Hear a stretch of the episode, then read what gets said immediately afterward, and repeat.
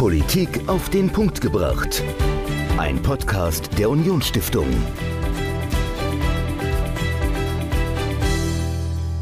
Hallo und herzlich willkommen zu einer neuen Folge von Politik auf den Punkt gebracht. Ich bin Dominik und bei mir ist Michael. Und Michael, weißt du eigentlich, wann ich dich das erste Mal oder das erste Mal von dir gehört habe? Oh je, nee, erzähl. Und zwar über meine Frau. Meine Frau hat nämlich erzählt, dass du schuld daran bist, dass sie bei der CDU gelandet ist. Also das heißt schuld. Du hast sie damals in die Schülerunion mit reingebracht. Okay, das stimmt tatsächlich, ja. Und genau über dieses Thema, nämlich über die Schülerunion, wollen wir heute sprechen. Du warst da tatsächlich sehr aktiv in deiner Schülerzeit. Ja, ich war Landesvorsitzender der Schülerunion, war eine tolle Zeit. Also da hat man erste politische Erfahrungen gesammelt und das hat richtig Spaß gemacht. Was hat dich denn eigentlich gereizt, da mitzumachen? Bist du auch da irgendwie reingerutscht, weil dich da irgendjemand mitgeschleppt hat? So, komm Michael, wir gehen jetzt mal dahin? Oder wie bist du da reingekommen? Also ich bin tatsächlich so ein bisschen reingerutscht in die Politik, weil mich tatsächlich auch jemand mitgeschleppt hat. Also das, das ist ja meistens so, dass man ja. irgendwo beim Hobby landet, in dem andere bekannte Freunde ja, einen da mitholen. Genau, und damals war es Stefan Funk, der mich da mitgeschleppt hat und Sebastian Wagner Haken und so bin ich bei der Schülerunion gelandet.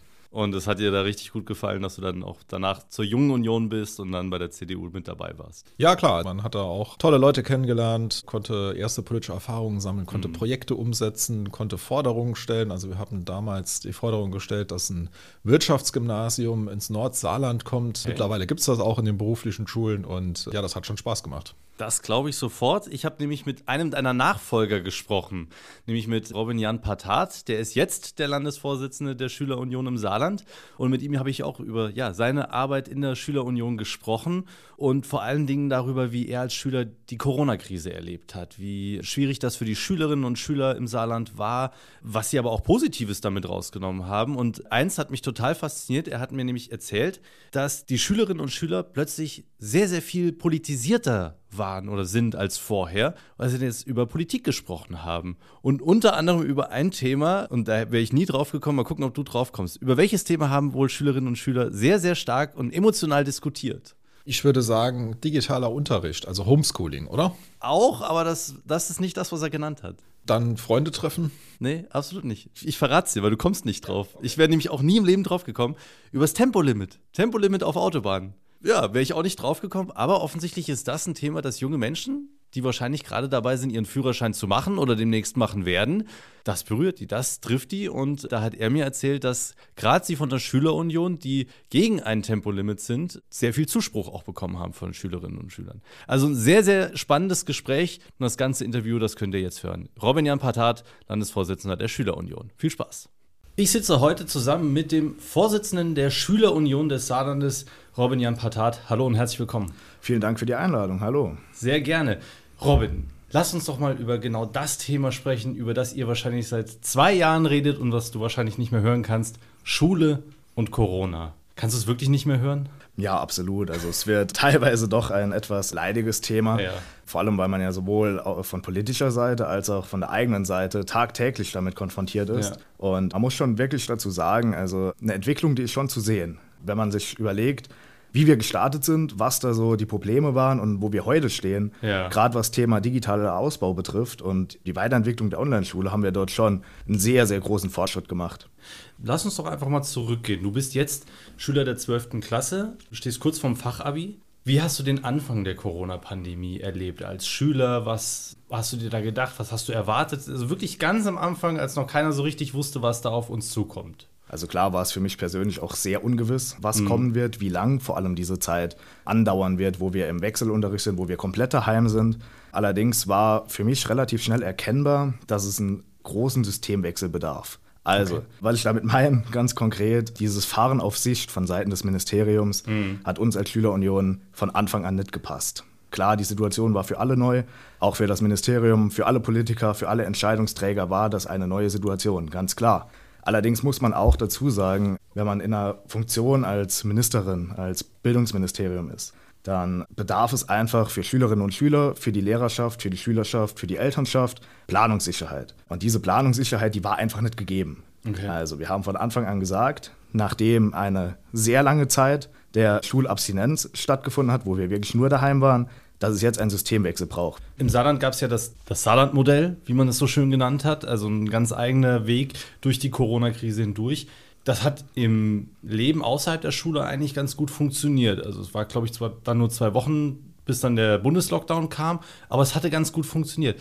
Kam dieses Saarland-Modell denn auch in den Schulen an oder war das eigentlich davon komplett unabhängig? Absolut, also es kam definitiv an und der Hauptbestandteil des Saarland-Modells, wo wir das als Schüler besonders gemerkt haben, war eben der Punkt vom Wechselunterricht. Okay. Wechselunterricht, vielleicht kurz erklärt, die Hälfte der Klasse war eine Woche in der Schule, die Woche drauf war die andere Hälfte der Klasse in der Schule und das hat uns einfach einen Vorteilen gezeigt, dass es in einer kleineren Klasse mit weniger Schülerinnen und Schülern mit einer Lehrperson natürlich viel angenehmer ist zu lernen, wie in einer Klasse mit, sage ich mal, 30 Schülerinnen und Schülern.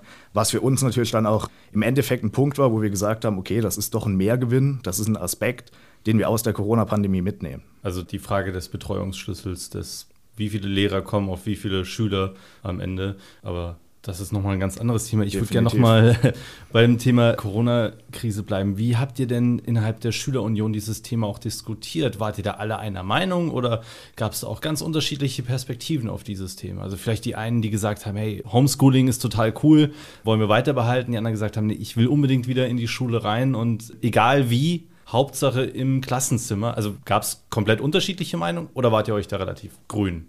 Also es ist natürlich ein sehr diskutables Thema mit vielen Facetten, die betrachtet werden müssen. Da spielt die persönliche Situation, die Familiensituation natürlich eine erhebliche Rolle, Klar. wie das Lernen von daheim überhaupt möglich ist, sei es äh, die Betreuung von Geschwisterkindern, sei es auch die finanzielle und technische Ausstattung, die da einen erheblichen Punkt ausgemacht hat. Mhm. Aber wir in der Schülerunion Saar, im Landesverband Saar, haben von Anfang an gesagt, dass wir aufgrund dieser Diversität gar keine klare Meinung uns bilden möchten, uns bilden müssen. Okay. Also für uns war immer klar, wenn wir eine politische Meinung dazu haben, dazu Aspekte einbringen möchten, dann tun wir das. Allerdings war es nie der Zwang von uns, ich sag mal in einem regelmäßigen Turnus, vier Wochen oder alle acht Wochen eine Pressemitteilung rauszugeben, um uns da zu positionieren. Also dafür sind wir einfach auch nicht kein legitimiertes Gremium, Ja. sondern wir hatten Ideen, wir hatten Vorschläge und die dann auch an geeigneter Stelle eingebracht. Okay, das heißt aber, wenn ich das jetzt richtig verstehe, ihr wart auch gar nie in Kontakt mit denen, die dann entschieden haben. Also mit dem Bildungsministerium oder mit den Schülervertretern, Lehrer- oder Elternvertretern. Standet ihr mit denen in Kontakt? Wart ihr mit an runden Tischen oder wart ihr da eher außen vor und habt das von außen betrachtet? Teils, teils. Also unser ansprechbares Gremium war natürlich jederzeit die Landesschülervertretung. Ich bin jetzt selbst seit zwei Wochen kommissarischer Landesschülersprecher der Okay. Landesschülervertretung und hatte da eben dann die Möglichkeit, eher in diesem Gremium meine Meinung zu bildungspolitischen Themen einzubringen. Ähm, allerdings muss man natürlich auch hier sagen, ist natürlich die Medienpräsenz der Landesschülervertretung im Vergleich zur Schülerunion natürlich eine andere. Das muss man ganz Klar. offen so sagen. Das ist de facto der Fall. Allerdings haben wir auch gemerkt, dass wir über die Landesschülervertretung auch unsere politische Meinung intensiv mit einbringen können. Sei es das Thema Maskenpflicht, sei es das Thema Impfen an Schulen, was wir auch strittig gesehen haben, beziehungsweise wo wir auch eine andere Meinung hatten wie andere politische Parteien, wo wir auch etwas angeeckt sind, beziehungsweise auch was in der Landesschülervertretung als kontroverse Meinung angesehen wurde. Aber dafür ist dieses Gremium da. Dafür sind sie gewählte Vertreter. Dafür haben wir einen Landesschülersprecher, der uns da auch im Namen der Schülerunion durchweg positiv vertreten hat. Okay, das heißt aber, die Arbeit der Schülerunion hat eher im Hintergrund stattgefunden und untereinander. Genau, also es ging primär auch darum, dass wir den offenen Kontakt gesucht haben. Da wir ja in verschiedene Kreisverbände gegliedert sind, Okay. gibt es natürlich auch verschiedene Kreisvorstände, Kreisvorsitzende, deren Aufgabe dann eben war, in den Kreisen nachzufragen, die Schulen anzuschreiben, zu telefonieren mit den Leuten, die sie kennen, um einfach sich auch eine Meinung bilden zu können, wie die aktuelle Situation ist. Und im Landesvorstand, ich als Landesvorsitzender habe meine Aufgabe darin gesehen, das Ganze zu bündeln und dann in die Landesschülervertretung mit einzubringen. Das ist ja wirklich aktives Engagement von Schülerinnen und Schülern in solchen Dingen, die dann am Ende auch die Politik mit beeinflussen. Das ist ja, wenn man das zusammenfassen möchte, die Arbeit der Schülerunion. Wie groß war denn der Unterschied oder wie stark habt ihr denn die Unterschiede festgestellt zwischen der Arbeit vor Corona der Schülerunion und eurer Arbeit während Corona? Also war es plötzlich so ein Aufblühen, so hey, jetzt sind wir gefragt, jetzt können wir was tun? Also war Corona für euch ein aktivierendes Ereignis oder war es eher das Gegenteil, dass Corona euch auch ausgebremst hat in eurer Arbeit? Also der Punkt ist auch definitiv von zwei Seiten zu betrachten. Zum einen Thema natürlich der Wahlkampf, der uns natürlich einen Aufschwung gegeben hat, wo wir einfach die Möglichkeit hatten, nochmal aktiv mit Schülerinnen und Schülern ins Gespräch zu kommen, auch für mhm. unsere Belangen für die Schülerunion zu werben. Das ist Punkt A. Punkt B muss man natürlich auch dazu sagen, der etwas negative Teil, dass natürlich die Sachen, die die Schülerunion, die jeden Jugendverband, jede Jugendorganisation ausmachen, sei es die Bundesschülertagung, die bundesweit stattfindet, die eigentlich in Lübeck stattgefunden wäre, mhm. der Bundeskoordinationsausschuss, der in Berlin angesetzt war. Das sind natürlich alles Punkte, die da negativ mit reinspielen und Klar. die natürlich dann auch den Anreiz schaffen, sich politisch zu engagieren, anstatt immer nur vier Monate, sechs Monate, acht Monate Online-Konferenzen abzuhalten. Klar. Natürlich schwindet da irgendwann dann die Arbeitsbereitschaft. Das ist aber, denke ich, ein ganz natürlicher Prozess. Wahrscheinlich, ja. Aber wie ist das denn bei den Schülerinnen und Schülern, die nicht in der Schülerunion aktiv sind, die ihr dann vielleicht anwerbt in normalen Zeiten oder nicht? Habt ihr denn bei denen gemerkt, dass durch Corona, dass die plötzlich politischer wurden, dass ihr mehr mit denen in Kontakt kamt? Definitiv. Also die Politisierung, das ist doch ein ganz, ganz starker Bestandteil der Corona-Pandemie, wie es uns auch okay. rückgemeldet wurde. Also gerade das Thema Juniorwahl war ja ein unfassbar spannendes Thema. Also ich glaube, so viele Jugendliche haben noch nie sonntagsabends bei der Bundestagswahl mitgefiebert, wie wohl das Ergebnis der Juniorwahl ausfällt. Das war einer der größten Punkte, der Jugendliche dazu bewogen hat, auch politisch aktiv zu werden, was uns natürlich auch in die Karten gespielt hat, auch wenn eventuell die Ergebnisse das nicht ganz wiedergespiegelt haben. Aber das war auch nicht unser Ansatz. Unser Ansatz war, Politik den Menschen näher zu bringen, Politik den Schülerinnen und Schülern näher zu bringen und daraus jetzt auch in der Zeit, wo Corona uns mehr Freiheiten gewährt, natürlich auch entsprechende Formate nochmal Veranstaltungen durchzuführen. Wir hatten ein gemeinsames Grillfest am Staden mit Annegret Kamm-Karrenbauer, wo wir die Möglichkeit hatten, natürlich auch durch die Aufmerksamkeit, die so eine relativ große Veranstaltung mit sich bringt, ja. nochmal für uns zu werben, nochmal Leute, die am Staden auch mit Freundesgruppen unterwegs waren, darauf anzusprechen, was wir eigentlich da machen, was unsere Anliegen sind und ja. dadurch resultierend hatten wir einfach die Möglichkeit, nochmal mehr Mitglieder zu gewinnen, was für uns natürlich ein sehr positiver Aspekt war. Okay, also du hast es festgehalten, also junge Leute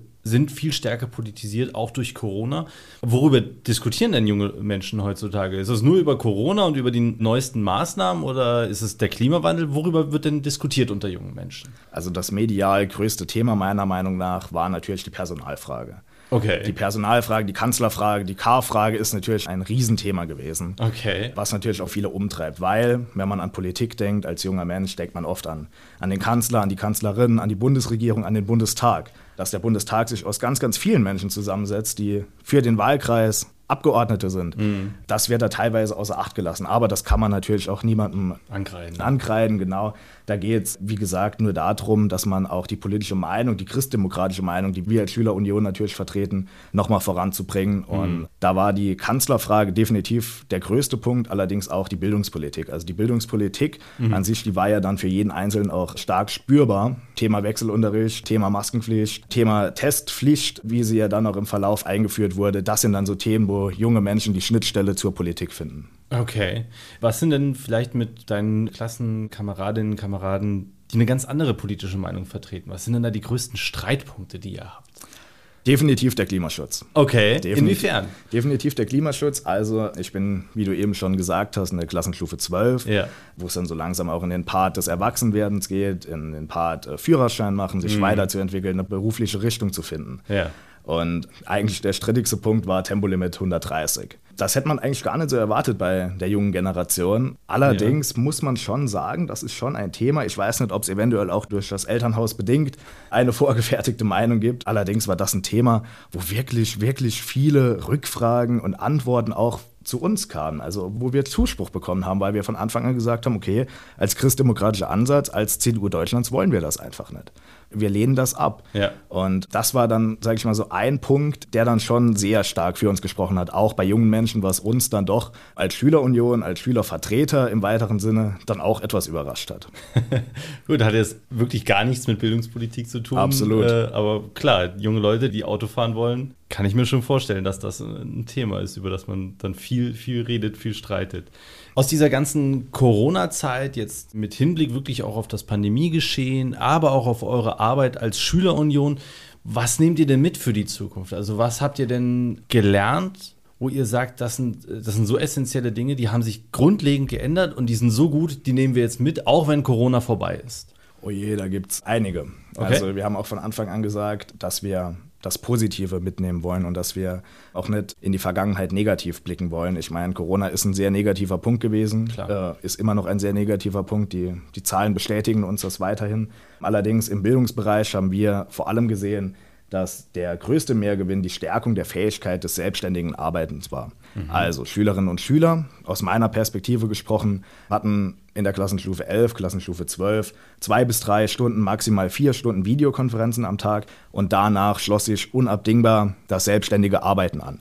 Das bedeutet, es wurden Hausarbeiten geschrieben, es wurden Referate vorbereitet, es wurden allgemein die Hausaufgaben erledigt. Und dieser Part, der größtenteils dennoch auch im Präsenzunterricht stattgefunden hat, war natürlich im Homeschooling ein sehr, sehr großer Bestandteil. Mhm. Also der Arbeitsaufwand an sich war wahrscheinlich in der Homeschooling-Zeit geringer als der Arbeitsaufwand in der Schule. Für den Schüler gesprochen. Allerdings haben wir auch gesehen, dass sich gerade bei mir das Fach Mathematik dann doch gezeigt hat, okay, du solltest da doch mehr machen, du solltest dich da doch mehr reinhängen und Themenkomplexe dann nochmal erarbeiten.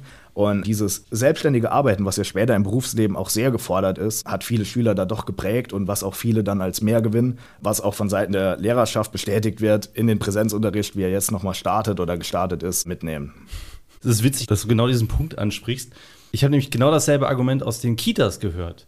In den Kitas war es ja so, dass die Eltern irgendwann nicht mehr reingehen durften, um die Kinder, wenn sie die Kinder morgens gebracht haben, sondern die mussten sie an der Tür abgeben. Was dazu geführt hat, weil ähnlicher Betreuungsschlüssel, ein Erzieher oder eine Erzieherin für 10, 15 Kinder, die kann ja nicht jedem die Schuhe ausziehen. Da mussten die Kinder selber ran. Gesagt, das funktioniert. Die Eltern haben das vorher gemacht, dann haben die Kinder sich das natürlich auch machen lassen. Jetzt machen die Kinder das selber. Und siehe da, es funktioniert. Also selbst bei den Kleinsten hat Corona dazu geführt, dass sie selbstständiger werden und zumindest das Schuhe ausziehen und anziehen alleine klappt. Also es scheint wirklich ein, ein, Punkt zu sein, den man vielleicht vorher auch übersehen hat, weil immer der Lehrer muss alles machen. Geht dann auch durch die Pandemie Verantwortung von den Lehrern weg? Macht es dann vielleicht auch den Lehrern das Leben einfacher? Wie hast du das erlebt? Oder hast du gesagt, nee, die Lehrer sind eigentlich noch gestresster durch Corona gewesen? Das ist jetzt die, eure Perspektive auf die Lehrer. Absolut. Also die Rückmeldung, die wir, die ich von der Lehrerschaft bekommen habe, die bestätigt genau das, was du gesagt hast. Einer der größten Punkte ist, glaube ich, auch diese ständige Erreichbarkeit während des Distanzunterrichtes. Also ich kann mir nicht vorstellen, dass eine Lehrperson jetzt außerhalb der Schulzeit nicht auch mal in die E-Mails geschaut hat, nicht auch mal in die Online-Schule geschaut hat, was für Ergebnisse abgegeben wurden, was mhm. für Leistungen erbracht wurden. Und es war auch wie ich das wiedergeben kann. Es war auch keine Seltenheit, dass um 21 Uhr, um 22 Uhr noch eine Antwort kam auf eine Frage, was ein okay. Thema morgens im Online-Unterricht war. Und das sind ja dann doch andere Zeiten, ja, wenn man das ja, jetzt mal so. Also klar, Klassenarbeiten korrigieren, Unterricht vorbereiten, das ist natürlich auch außerhalb von der Schule ein großer Bestandteil, ein großer Arbeitspunkt. Allerdings glaube ich, dass diese ständige Erreichbarkeit doch für die Lehrerschaft ein sehr, sehr großer Punkt war. Und dieser Punkt, der wird im Prinzip auch noch fortgesetzt. Also wir haben jetzt eben drüber gesprochen, was der Mehrgewinn des ja. Homeschoolings war. Und das ist meiner Meinung nach auch definitiv die Online-Schule Saarland. Ich kann mich erinnern, es wurde viel Kritik geäußert, es wurde viel darüber gesprochen, ja. diskutiert, wie man das optimieren kann. Aber wenn wir uns mal anschauen, wo wir jetzt heute stehen und was wir mit der Online-Schule alles erreicht haben, was wir mit der Online-Schule alles umsetzen können, ja. dann ist das schon ein sehr enormer Bestandteil. Ich meine, gerade bei uns wird es eher so als Cloud benutzt, ja. sage ich mal. Also Lehrer laden was hoch, sei es Merkblätter, sei es irgendwelche Skripte, die man sich dann daheim anschauen kann, was es vorher einfach nicht gab. Das war dann ein Skript, gerade BWL, VWL aus der Richtung, wo ich komme, waren es 50, 60, 70 Seiten, die man dann einfach ausgedruckt in die Hand bekommen hat und dann gesagt wurde, mach mal, lese dir das mal durch, guck, dass das klappt. Und in so einem Skript hat man natürlich noch mal ganz andere Möglichkeiten. Da stehen an der Seite Notizen von Lehrern, ja. da sind wichtige Sachen unterstrichen, die man einfach in den kopierten Skript in der Form gar nicht hatte. Und das mhm. ist so ein Punkt, wo ich sage, diese Cloud, wie sie als Online-Schule dann formuliert wird, ist definitiv auch ein Mehrgewinn der Corona-Pandemie. Okay, also auch das digitale Lernen hat einen riesigen Satz nach vorne gemacht in der Pandemie. Ich glaube, das ist ein unbestrittener Punkt, in, nicht nur für die Schulen, gilt, glaube ich, für viele Bereiche. Wie hat sich denn auch eure Arbeit von der Schülerunion dann verändert, wo ihr sagt, das sind eigentlich Punkte, das wollen wir in Zukunft auch beibehalten. Ich meine, du hast vorhin angesprochen, irgendwelche Konferenzen in Kiel oder Berlin, das ist weggefallen. Ich meine, da seid ihr wahrscheinlich froh, wenn sowas wieder stattfindet, dass man sich auch mit anderen Schülerinnen und Schülern in Deutschland mal treffen kann, austauschen kann, auch mal zusammen feiern gehen kann abends. Aber was, was bleibt denn hängen? Also was wollt ihr denn auch fortführen aus, was ihr aus der Pandemie mitbekommen habt? Also was ein großer Bestandteil war, war die Bereitschaft des Redens sei es von Seiten der Lehrerschaft, sei es von Seiten der Landesschülervertretung, sei es von Seiten der Schülerschaft. Alle wollten reden. Okay. Und es war teilweise gar nicht so einfach, diese Meinungen unter einen Tisch zu bekommen. Also klar, als politische Jugendorganisation ist es natürlich selbstverständlich, dass man da auch strittige Punkte an den Kopf geworfen bekommt. Mhm. Und für uns war es natürlich als ein relativ kleines Gremium mit, mit relativ wenigen Mitgliedern, mit einem kleinen Landesvorstand, gar nicht so einfach, das Ganze zu bündeln. Aber die Tatsache, dass Schülerinnen und Schüler die Möglichkeit gesehen haben, auf uns als Schülerunion zuzukommen, hat uns eigentlich bestätigt, dass dieses Angebot des Redens, dieses Angebot des Austausches in dem Sinne in der Zeit gar nicht gegeben war. Mhm. Sei es in Form von einer Umfrage. Also ich kann mir nicht vorstellen, dass eine Umfrage, eine freiwillige Umfrage für Schülerinnen und Schüler so ein Riesenaufwand gewesen wäre, um einfach mal das Wohlbefinden abzufragen, um einfach mal zu schauen, wie ist der Stand, wie ist das Wohlbefinden, wie geht es den Schülern.